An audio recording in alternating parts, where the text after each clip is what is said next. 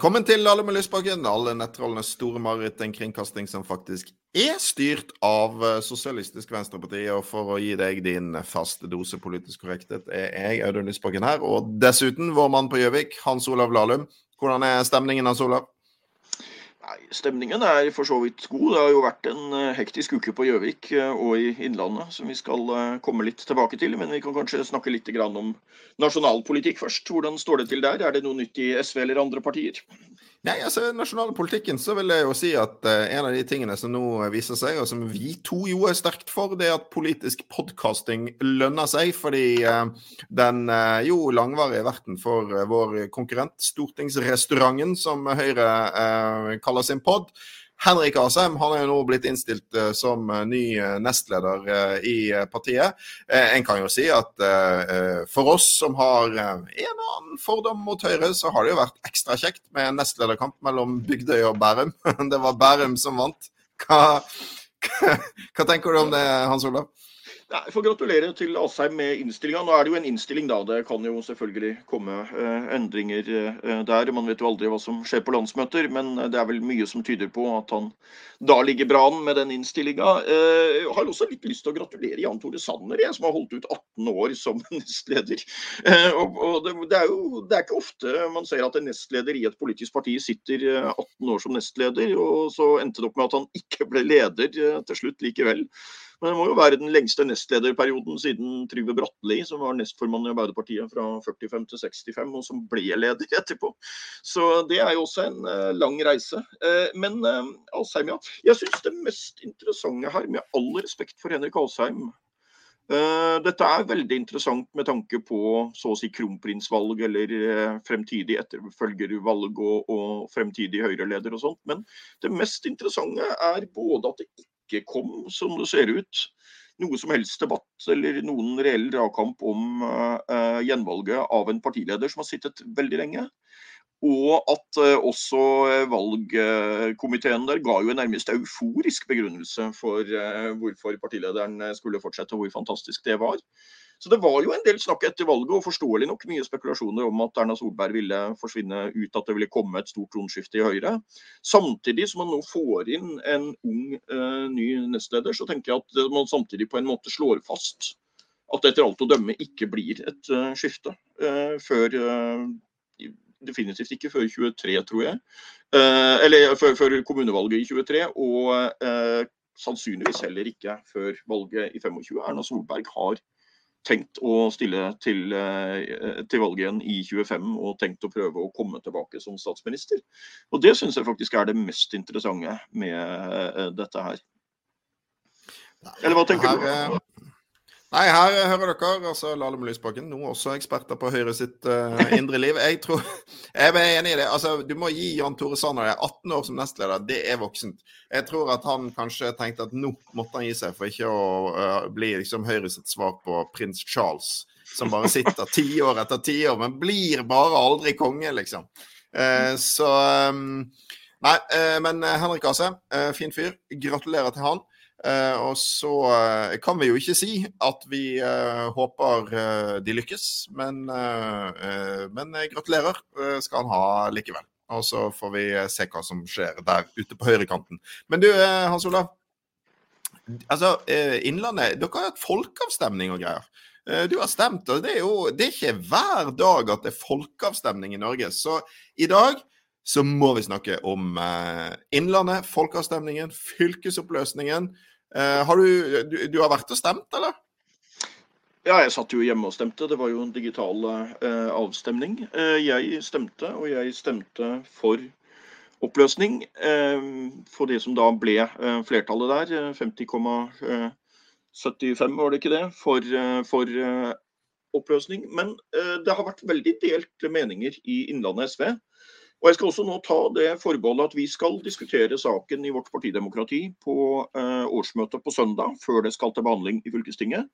Og så er jo vi heldigvis SV og ikke Ap, så det kommer jo ikke et sånn eh, direktiv eller en partipisk eller noe sånt. Men det kommer da et råd fra årsmøtet på søndag om hvordan vi skal forholde oss til det ved folkeavstemninga. Det er fortsatt noe delt syn også i SV, det skal man ha respekt for. Men veldig interessant situasjon. Det var én stemme flertall i fylkestinget for å avholde folkeavstemning. Det var SV en viktig pådriver for. Det var én utbryter fra Arbeiderpartiet under stor dramatikk som sørget for at det ble folkeavstemning. Nå har man altså hatt folkeavstemning. Valgdeltakelse knapt 47% Det var litt lavere enn mange håpa, men samtidig kanskje Jeg vet ikke hva du tenker. Er, er ikke 47% en sånn alt i alt grei valgdeltakelse for den type folkeavstemning? Jo, altså jeg syns jo at eh, Altså hvis du tenker over det egentlig, da så er det jo en ganske massiv begivenhet at halvparten av befolkningen i et fylke deltar i en avstemning. Uh, sånn at det er jo lett å si at det var lite, men egentlig, egentlig, er det jo veldig mye folk som har sagt hva de mener om, uh, om uh, fylkeskommunen, og det er ikke hver dag. Så jeg tenker at, jeg, jeg tenker at det er ordentlige saker. Jeg vil ikke forventet at deltakelsen skulle bli så veldig mye høyere eh, i en sånn digital folkeavstemning. Det er kjempespennende, egentlig, da, at det prøves ut. Eh, at det viser at det er mulig å ha en ordentlig folkeavstemning. Det er mulig å gjøre det digitalt. Nei, Det syns jeg innlendingene skal ha, ha kred for. Altså. Men, eh, men, eh, er det lov å spørre hva du stemte, og hvorfor, Hans Ola? Ja, jeg stemte jo for oppløsning. Um, jeg har prøvd jeg, der, jeg har en uvane skjønner du, med å bli en sånn nyansert stemme i de debattene der. Altså, Folkeavstemning blir jo lett en litt polarisert debatt og, og veldig mye ensidig argumentasjon og, og, noen sterke følelser på begge sider også. Det er jo noe knytta til at det er jo typisk denne type saker vi har folkeavstemning om i Norge. Vi har jo et indirekte representativt demokrati. Men så er det jo egentlig en tradisjon tilbake til 1905, som riktignok var lite aktiv en lang periode, denne tradisjonen, men det er jo da en tradisjon tilbake til 1905 at man kan ha folkeavstemninger akkurat om denne type spørsmål. Altså grenseendringer à la den norsk-svenske unionen, ikke sant? eller store suverenitetsavståelser à la EF og EU. Og så kan vi bare ha rådgivende folkeavstemning. Vi kan ikke ha direkte folkeavstemning i Norge hvor resultatet er gitt med utfallet der. Det skal opp til eh, vedtak i et politisk organ, i dette tilfellet da fylkestinget. Hvordan man behandler resultatet. Og så blir det jo da et veldig spennende eh, punkt å se der, da hvordan eh, ulike partier vil forholde seg til det resultatet som er, eh, som er kommet. Men det er noen gode argumenter også for de som var mot den tvangssammenslåinga. For her var det en tvangssammenslåing hvor fylkestingene hadde gått mot både i Hedmark og i Oppland. Så ble vi tvangssammenslått. Det var historien om regionreformen og, og den forrige regjeringen. Og det var også en del av de, særlig mange i SV, som den gang var mot sammenslåinga, som nå sa at men nå har vi vært gjennom sammenslåingsprosessen. ikke sant? Det blir dyrt å dele opp igjen, og ikke minst, kanskje viktigere enn de økonomiske kostnadene, så er det veldig krevende for de ansatte i uh, fylkeskommunen at man skal gjennom en ny uh, årelang omstillingsprosess der. Og så er det litt interessant å se, da. Nå er Fra fagbevegelsens side så har man vært nå kritisk selvfølgelig med noe delte syn eh, der også. Men da har man vært kritisk til å gå inn på en ny omstillingsprosess nå. Så er det jo litt rørende, da når Høyre nå kommer løpende, er veldig opptatt av at man må høre etter hva de representantene for de ansatte og fagbevegelsen sier her, som i, i, forrige omgang i denne saken og i diverse andre saker egentlig var fint lite opptatt av. Og Så er det jo litt artig å se at Rødt plutselig ikke er så veldig opptatt av fagbevegelsen synes i det hele tatt, og syns at her er det helt andre ting som uh, teller inn. Så det er jo noen sånne tankekors man får der. Men uh, det er veldig store avstander uh, i dette fylket. Og så er det jo hele den diskusjonen om regionreformen som du har vært inne ikke sant? Hvis man hadde gitt disse nye store fylkene veldig mye større oppgaver å løse, som liksom kunne rettferdiggjøre at vi skal ha en så stor geografisk konstruksjon som dette her. Men så fikk man jo ikke noen større oppgaver, man fikk bare et større territorie. Og jeg ser veldig mange ulemper av det. Jeg føler jo på det. Jeg sitter i fylkestinget, og jeg har ikke god nok oversikt over disse 46 kommunene, jeg. Og jeg kan ikke innenfor den tiden jeg har til det skaffe meg noe god oversikt over disse 46 kommunene, og det blir veldig mye reiser. Jeg var på et fylkesårsmøte nå på søndag, og det var hyggelig, det. Fylkesårsmøte til SU. Men det var jo nesten bare folk fra Opplandssida som møtte opp når det gikk på Opplandssida, ikke sant? fordi avstandene ble store.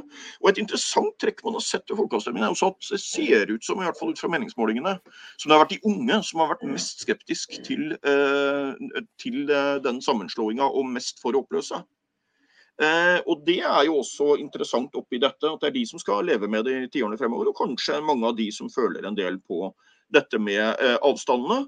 Og så er det en sentraliseringseffekt. Jeg vet ikke om vi nå kan få opp eh, resultatene her, for det er ganske tankevekkende tall. Nå forventer jeg ikke at du Audun, skal ha pugga disse tallene, men det ene er jo at det er en stor forskjell på Hedmark og Oppland. Men det andre er altså Oppland har det vært et ganske, veldig klart flertall for å oppløse. Hedmark er det et uh, vel også ganske klart, uten at jeg har fått desimalene på det, flertall for å videreføre. Det var ikke helt uventa at det var en forskjell der, kanskje litt større enn jeg hadde trodd. Men se på utslagene på geografi her. ikke sant? Altså I Hedmark så er det da et flertall for å videreføre. Men det er 7 av 22 kommuner som ønsker, hvor et flertall ønsker å videreføre. Men det som gjør utslaget, er at det er 76 i Ringsaker. Og det er 66% i Hamar, de to mest folkerike kommunene. ikke sant? Mens hvis du ser på distriktskommunene her, så er det til dels massive tall eh, andre veien og til dels veldig store tall. Men den trenden er enda tydeligere på Oppland-sida, hvor det er to av, 22, eh, to, to av 24 kommuner hvor det er uh, flertall for å videreføre, og det er Gjøvik og Lillehammer, som er de to mest uh, folkerike kommunene her. ikke sant? Og du har veldig veldig høye tall utover i distriktene. Jeg har sett klarere og klarere likheter til EU-avstemninga og situasjonen der. Det er distriktsopprør. Opprør mot sentralisering, uh, som man opplever at har fulgt med dette.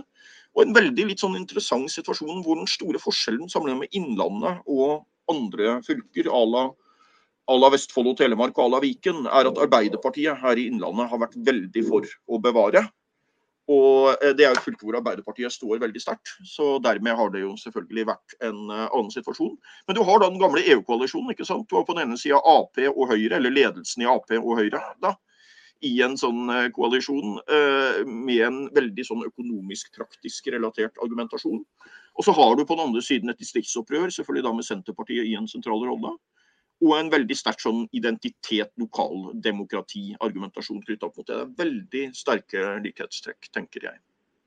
Det er jo uh, kjempeinteressant, og uh, for uh, alle politiske nerder som vi må kunne si at vi er, så er folkeavstemning det er dødsspennende, og tallene er kjempespennende. Og, og det er jo Det du viste der, var jo interessant.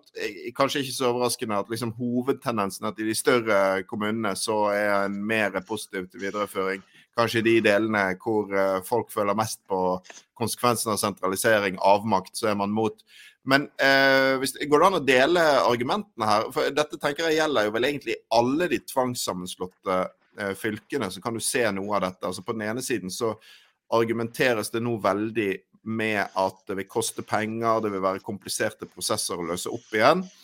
Uh, og, og, det er jo et saklig og godt argument, men det svekkes selvfølgelig uh, av at det ofte framføres av mange av de samme som var mer enn villige til å bruke penger og uh, dra de ansatte gjennom kompliserte prosesser for å slå sammen.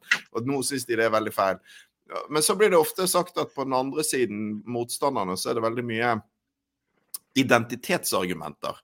Uh, og det er jo uh, Vi har jo kommet litt dit iblant uh, i, i, samfunnsdebatten i Norge at det, det i seg sjøl nesten avfeies som noe som er ikke et helt legitimt argument. Men, men det er jo Det er jo noe viktig i akkurat det, og interessant, syns jeg. fordi at en politisk enhet, enten en nasjon eller et fylke, for å holde det oppe og for å ha et levende demokrati, så er jo identitet faktisk ganske viktig. Eh, sånn at jeg tenker at, at eh, det, det, er ikke så dumt det å ha fylker som, eh, som følger eh, ja, eh, der, der, de som bor i det området føler at det, det, er et eller annet som binder de sammen, en felles identitet. Men hvordan er det egentlig? Er det der en tydelig forskjell på Oppland og Hedmark?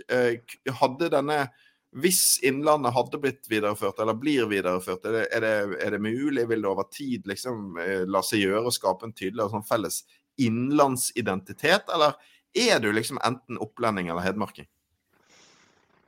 Jeg tror at Hvis det blir videreført, så vil du se at den, det som er av bevissthet rundt opplending eller hedmarking over tid blir eh, svekka. Men jeg tror nok at for en nær sagt et par generasjoner fremover, er man på en måte oppvokst som opplending eller hedmarking og har en identitet på det, så vil det nok for mange sitte i noen tiår fremover. Men det er helt klart at hvis eh, fylkene nå ikke blir gjenopprettet jo den identiteten svekkes over tid. Og man vil jo på et eller annet tidspunkt få en slags innlandsidentitet. Men det tar, som du er inne på, veldig lang tid å bygge opp en ny eh, fylkesidentitet, i hvert fall på eh, den måten. Eh, det har vært en del fremme i debatten, det har vært litt ulikt syn på det også blant SV-ere. Og jeg syns det er jo helt greit når mange sier at ja, men jeg har ikke noe identitet på fylkesnivå. Det er helt riktig for mange. Det som er mer krevende, er hvis du sier at man bør ikke ha identitet på fylket. Eller det, identitet er ikke noe spørsmål her, for det er ikke noe fylkesidentitet. Det er en fylkesidentitet for en del mennesker, og det er ikke en fylkesidentitet for en del mennesker. Og Det er eh, ganske selvsagt, tenker jeg, ved en sånn situasjon, at der må man bare ha respekt for at folk har ulike identiteter. Så tenker jeg også at man ser det litt ulikt hvis du, de fylkene du og jeg vokste opp med. da, Så er det et par fylker jeg umiddelbart kommer på, Finnmark f.eks. Det å være en finnmarking oppfatter at det har vært en veldig sterk identitet knytta til. Og det syns jeg man har sett veldig tydelig når det var den aller rareste av, eller aller mest dødfødte, eller hva du skal kalle det, av de sammenslåingene. Så var det delvis pga. territoriet, men også en del pga. det at det var en veldig sterk identitet på finnmarking. Det andre fylket som jo nå nettopp har vært i prosess og vedtatt oppløsning, da, Vestfold og Telemark, så har jeg også inntrykk av, særlig på telemarkssida, at det der å være telemarking det er en sånn relativt sterk fylkesidentitet til å være i Norge. Mens det er andre fylker hvor det er svakere. Jeg vil nok plassere både Hedmark og Oppland på den sida hvor du ikke har en veldig utbredt sterk identitet, men hvor det likevel er en etablert geografisk identitet for en del mennesker. Og Der får man bare ha respekt for at mennesker er ulike. En ting jeg har lyst til å nevne som veldig positivt oppi det hele, var at vi fikk gjennomslag for å ha stemmerett for 16-åringer ved dette valget. Og i og med at valget nå også ble holdt i februar, og, eller folkeavstemningen ble holdt i februar, og at det går på kalenderår, så har faktisk også 15-åringer fått være med å stemme her. Eh, men selvfølgelig, valgdeltakelsen blir jo lavere av det. Eh, men jeg vil mene at det likevel var veldig viktig og riktig at de som fyller 16 i år, fikk være med å stemme på dette. Det var det heldigvis ganske bred enighet om blant ungdomspartiene eh, her også at de eh, skulle få. Og jeg vil mene at det var veldig viktig, selv om valgdeltakelsen gikk ned. Ville vi hatt høyere valgdeltakelse, skulle vi satt høyere stemmealder, men jeg vil mene at det var veldig riktig. Så er det litt betenkelig å se at det er lav valgdeltakelse blant eldre. Og det er mye spennende med dette med digital folkeavstemning, i hvert fall i denne sammenhengen, selv om det er mange sider av det med digital stemmegivning. Men det har vært en del kritikk og diskusjoner rundt at det bare var digital stemmegivning. For kunne altså ikke stemme manuelt fysisk her. Og det er nok lett forståelig at en del eldre mennesker, der har det vært en del klager på det. altså At en del av de har ikke Når vi snakker om identiteter, så er det en del av disse som ikke har sånn digital eh, identitet til å kunne stemme med. Og det er jo eh, det er tankevekkende. Men der var det jo en spesiell situasjon fordi det var kort tidsfrist med de tidsrammene regjeringen hadde satt her for søknader og det. Og det var jo da også, særlig i første del av perioden her, så hadde vi jo pandemiutfordringer. Så jeg er betenkt over det. Jeg tror valgdeltakelsen ville vært vesentlig høyere hvis man hadde mulighet til å stemme fysisk i tillegg, men der var det jo en del praktiske hensyn og slikt. Jeg kan nevne at Det var jo én meningsmåling for en tid tilbake som tilsa at 76% hadde tenkt å stemme. Det var ingen av oss som trodde det var realistisk, men det tilsa jo likevel en stor interesse for saken. Den viste et større flertall for oppløsning enn det vi fikk nå ved valget. Så jeg tror for så vidt ikke at det ville ha endra veldig mye på, på utfallet eh, om, om, om, det hadde vært eh, høyere valgtakelse, men det hadde selvfølgelig vært veldig gunstig hvis det hadde vært 10 eh, eller 15% mer som hadde stemt sammenlignet med nå. Men uh, veldig spennende. Jeg ser at det er en del i andre fylker som er litt misunnelige på oss fordi de ikke får ha folkeavstemning. Jeg registrerer jo at det er kommet opp krav fra SV, uh, uh, SV krav om folkeavstemning i Vestland bl.a. Den har vel du, den Vestland tror jeg du vet mer om enn meg, Audun? Ja, men du vet at um, nå, nå ser det jo egentlig ut som at de fleste av de her tvangssammenslåtte fylkene blir oppløst. sant? For som du var inne på, eller får vi se med Innlandet da, hvordan det ender. Det kan jo du kanskje si noe om til slutt her, uh, Hans Olav. Men uh, Vestfold og Telemark har vedtatt oppløsning. Viken, som jo er på en måte monsteret her, da, som jo åpenbart var en, en, bare et altfor stort fylke, blir jo da uh, oppløst. Og Buskerud, Østfold og Akershus gjenoppstår. Eh, Troms og Finnmark blir, eh, blir delt. Um, så eh, det betyr at det, det, du egentlig står igjen med da, etter regionreformen, det er jo de to fylkene hvor det egentlig hvor dette nok hadde skjedd uansett, altså Agder og Trøndelag. Der er det jo der, der, kan du snakke om en tydelig felles identitet, ikke sant? Uh, og, og der var det frivillighet, og det skjedde uten noe dytt fra staten. Men du sitter egentlig igjen med ett fylke da, som er veldig sånn tydelig resultat av Høyre sin regionreform, og det er Vestland. Eh, og, eh, og, grunnen til det er at Vestland på forunderlig vis eh, ikke regnes som tvangssammenslått. Eh, fordi Senterpartiet hadde noen krumspringer i Sogn og Fjordane. Det var jo faktisk Senterpartiet sin fylkesordfører i Sogn og Fjordane som da eh, gikk helt frivillig inn i denne prosessen.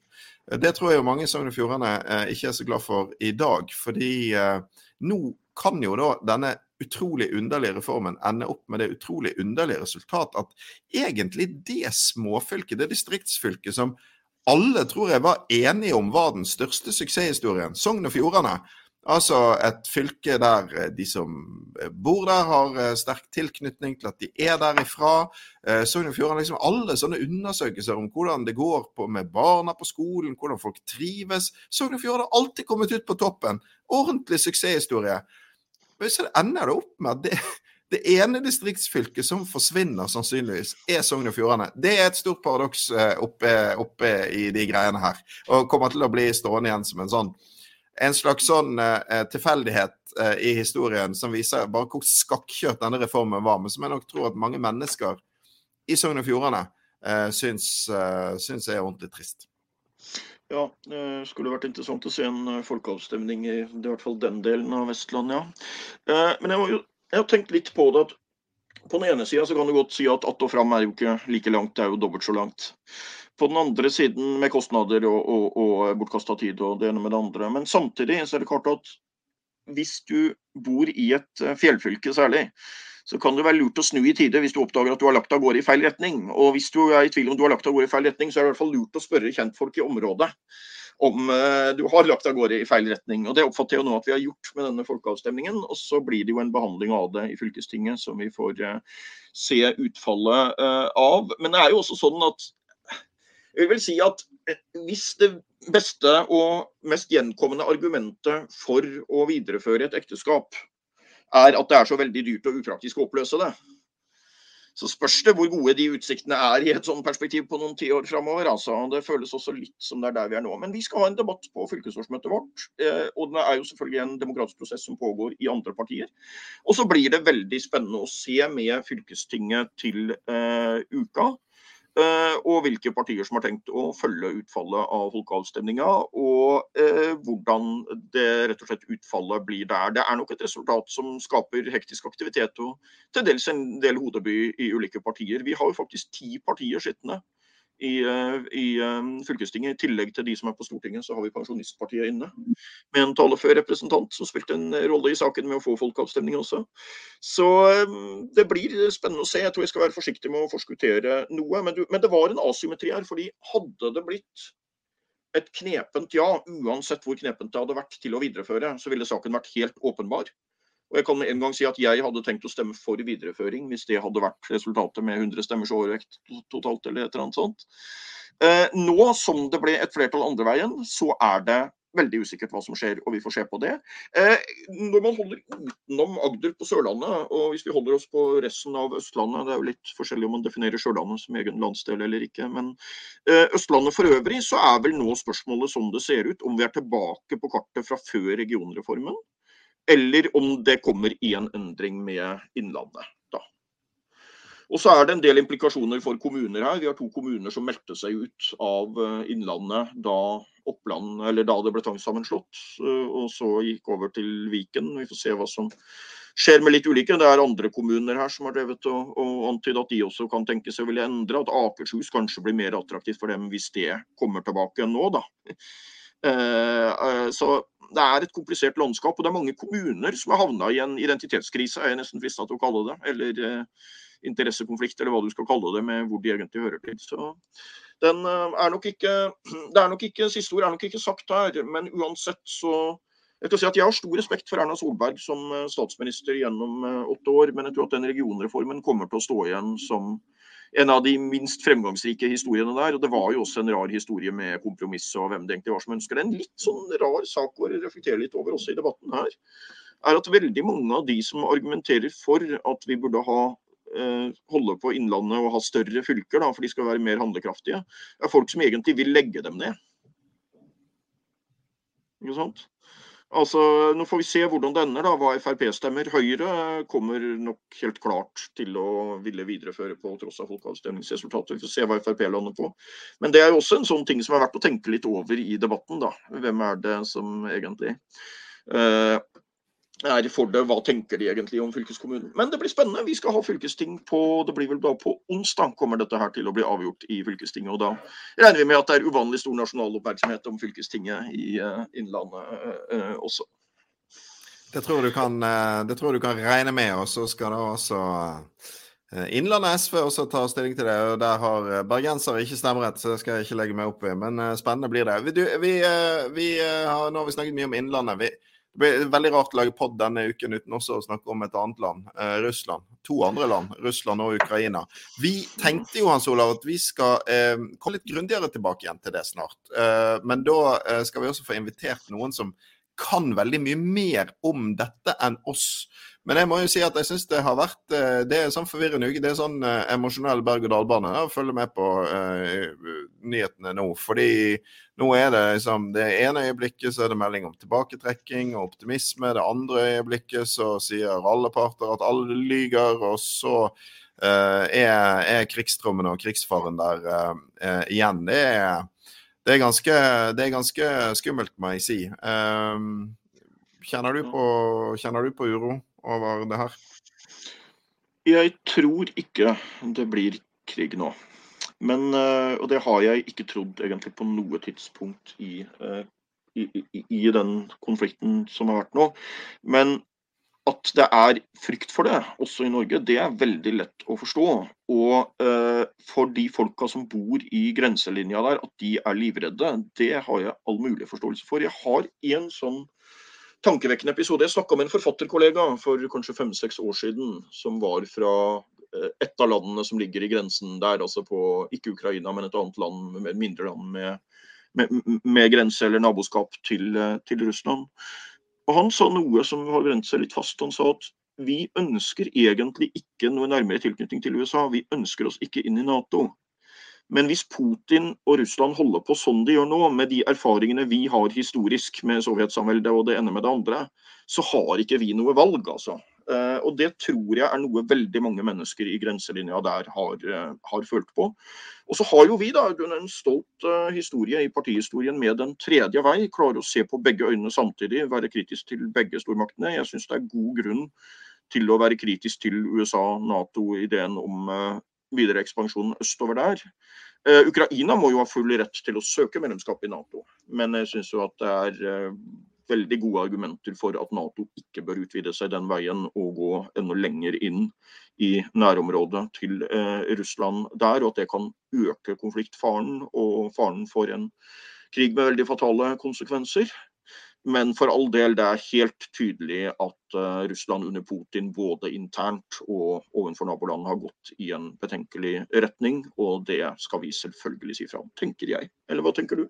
Ja, men Det er jeg helt enig. i. jeg tenker at eh, sant, i, i, det øyeblikket vi er akkurat nå, så er jo det viktigste eh, å si veldig tydelig fra om at det, det fins bare ingen unnskyldning for å opptre sånn mot et naboland som Russland gjør. Sant? Og det, det, er klart Det russiske regimet er et regime som som jeg har for å si det mildt, fryktelig lite sans for. Så Her har du et regime som blir mer og mer autoritært.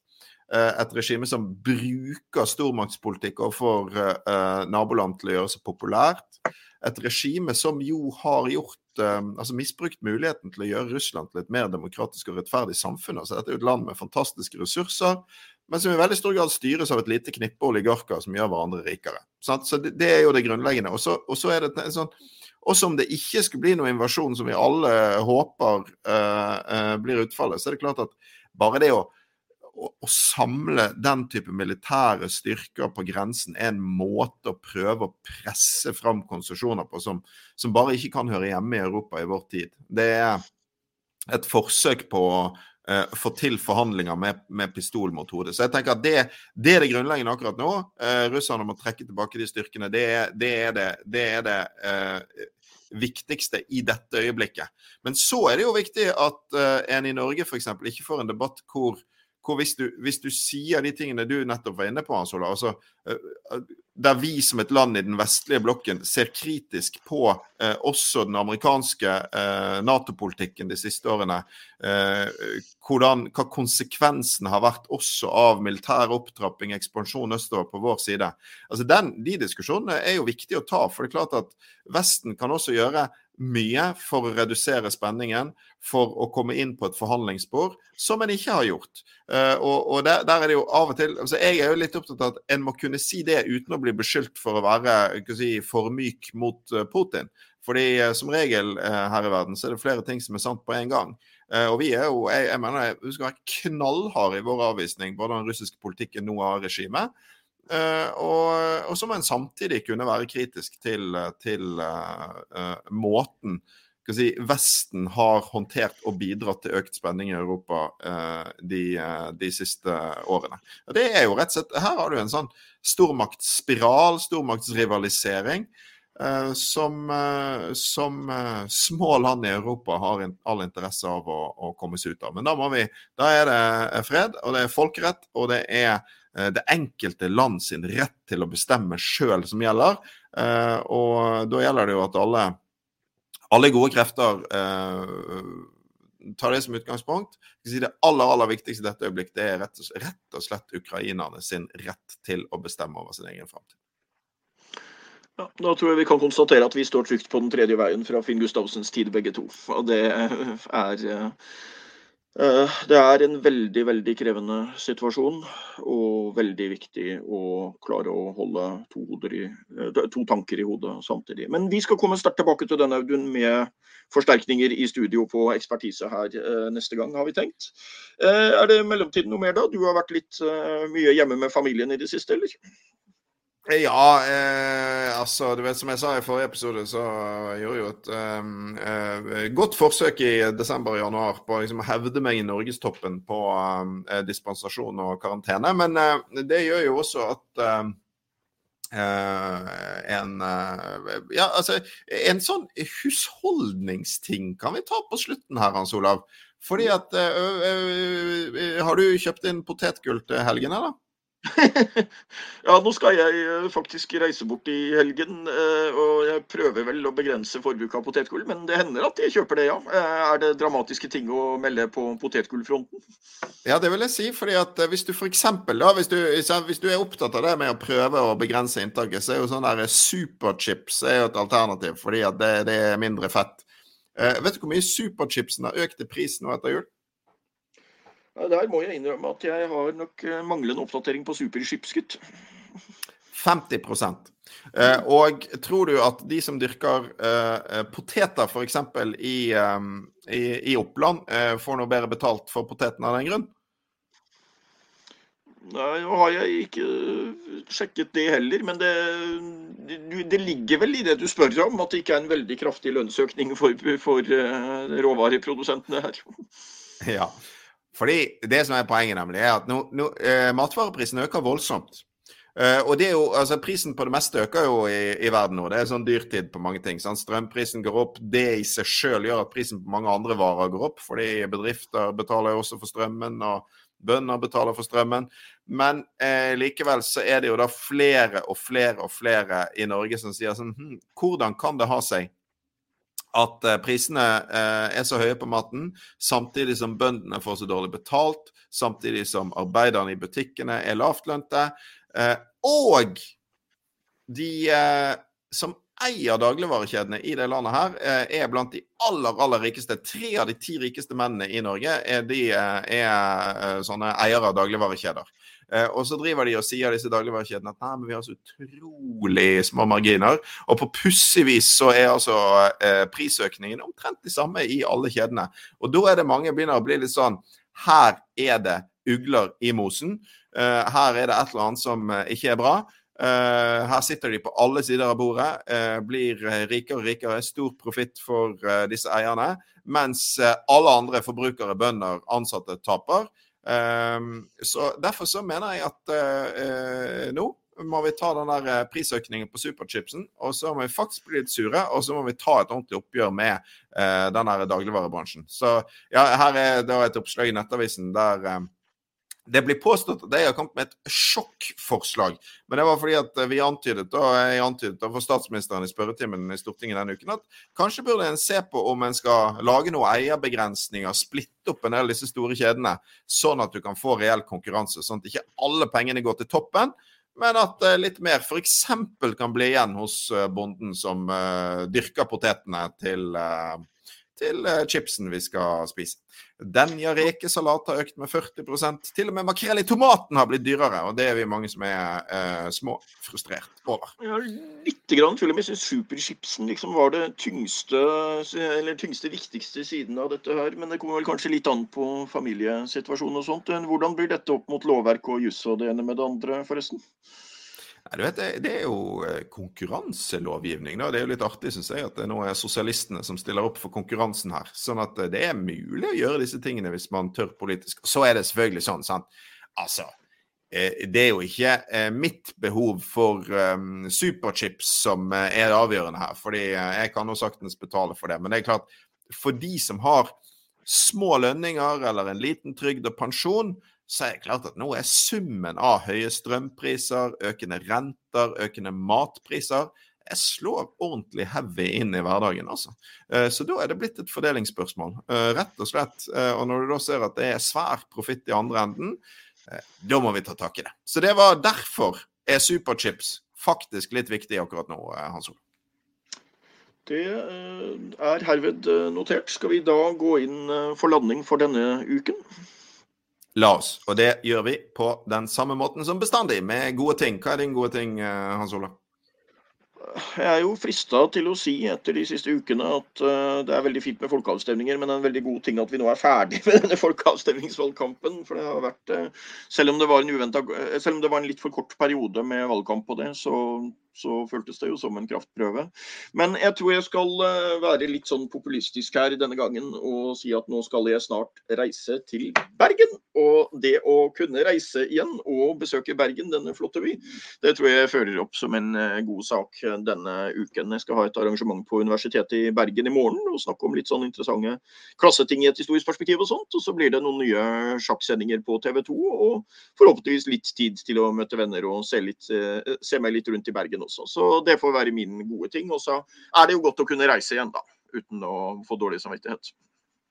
Og du, da? Visst er det det. Nei, Det var jo en god ting som gikk rett hjem hos meg, eh, Hans Olav. Veldig, eh, veldig eh, Skaper veldig god stemning på slutten av sendingen. Altså, Min gode ting er også bergensrelatert. da, fordi at Siden forrige episode så uh, har jeg jo gjort én ting jeg syns var sinnssykt gøy, og det var å være med på det. Første gang jeg har vært med på å åpne en utstilling og uh, det var altså en utstilling på Bymuseet i Bergen. Uh, hvor de har gjort det eneste riktige for et museum som da har som oppgave å formidle historien til Bergen by det å lage en egen uh, utstilling om forholdet mellom byen og laget, altså forholdet mellom Bergen og Brann. Så Hvis du har litt tid, uh, Hans Olav, så burde du gå ned på Bryggens museum og se den. For du trenger ikke være så opptatt av uh, fotball. Du er jo litt opptatt av fotball, men du trenger ikke være liksom fotballnerd for å synes det er gøy. For det handler om symbiosen mellom Bergen og Brann. hva dette har hatt å si for bergenserne. Og jeg var da på den åpningen og og fortalte jo litt om hvordan den eh, eh, ofte altoppslukende middelmådigheten som har preget eh, Brann på banen, jo står i sterk kontrast til den storheten som Brann er som bærer av Bergens kultur og identitet, eh, og som gjør at eh, veldig mange av oss ja, fortsetter å oppdra barna våre til å holde med Brann, selv om det grenser til omsorgssvikt. Vi møter opp på tribunen selv om de i år er i Obos-ligaen, fordi at det handler om å være del av et større fellesskap, være del av denne her eh, underlige, merkverdige, deilige byen som uh, jeg kommer fra. Så uh, den utstillingen er anbefalt. og Hvis noen har lyst til å se litt av det jeg sa på utstillingsåpningen, så har jeg lagt det ut på Instagram også, for sikkerhets skyld. Men da er det vel egentlig bare ja, Du åpnet en låvedør for spydigheter med sånne SV-er, museumsvoktere og greier nå, men det er du sannsynligvis klar over. Altså, det, er ikke, okay. det, er ikke far, det, er ikke, de farligste spydighetene du blir utsatt for som brann om dagen. nei, du, du er... nei det, jeg kom til å tenke på at du må da som SV-er og brann må du jo ha opplevd en del der. Aldri valgt minste motstands vei. Det er sånn det er. Man skal ikke være medgangssupporter eh, her i livet. Nå, eh, men det, av og til så har det balansert seg ut. da, sant? Nå har det gått dårlig med Brann, men ganske bra med SV. Så de verste periodene er jo de der det har gått dårlig med begge to. Um, vi skal takke for oss, vi. Ja, ja. greit. Vi, vi, tar, vi, tar, det jeg tenkte på neste gang. Ja, vi skal takke for oss, ja. Eh, takk for oss, Audun. du, god, tur til, god tur til Bergen, Hans Olav. Eh, takk til dere som har sett på på Facebook, dere som hører på på podkasten. Husk at du kan abonnere på Lalle med Lysbakken der du gjør sånn. Takk til Anniken Guri-Jordet bak eh, spakene. Du kan sende oss riseros eh, til l og l1sv.no. Og da gjenstår det bare én en eneste ting, og det er å si eh, takk for nå og god helg, Hans Olav. Takk for nå, og god helg til alle som hører på oss. Vi er snart tilbake.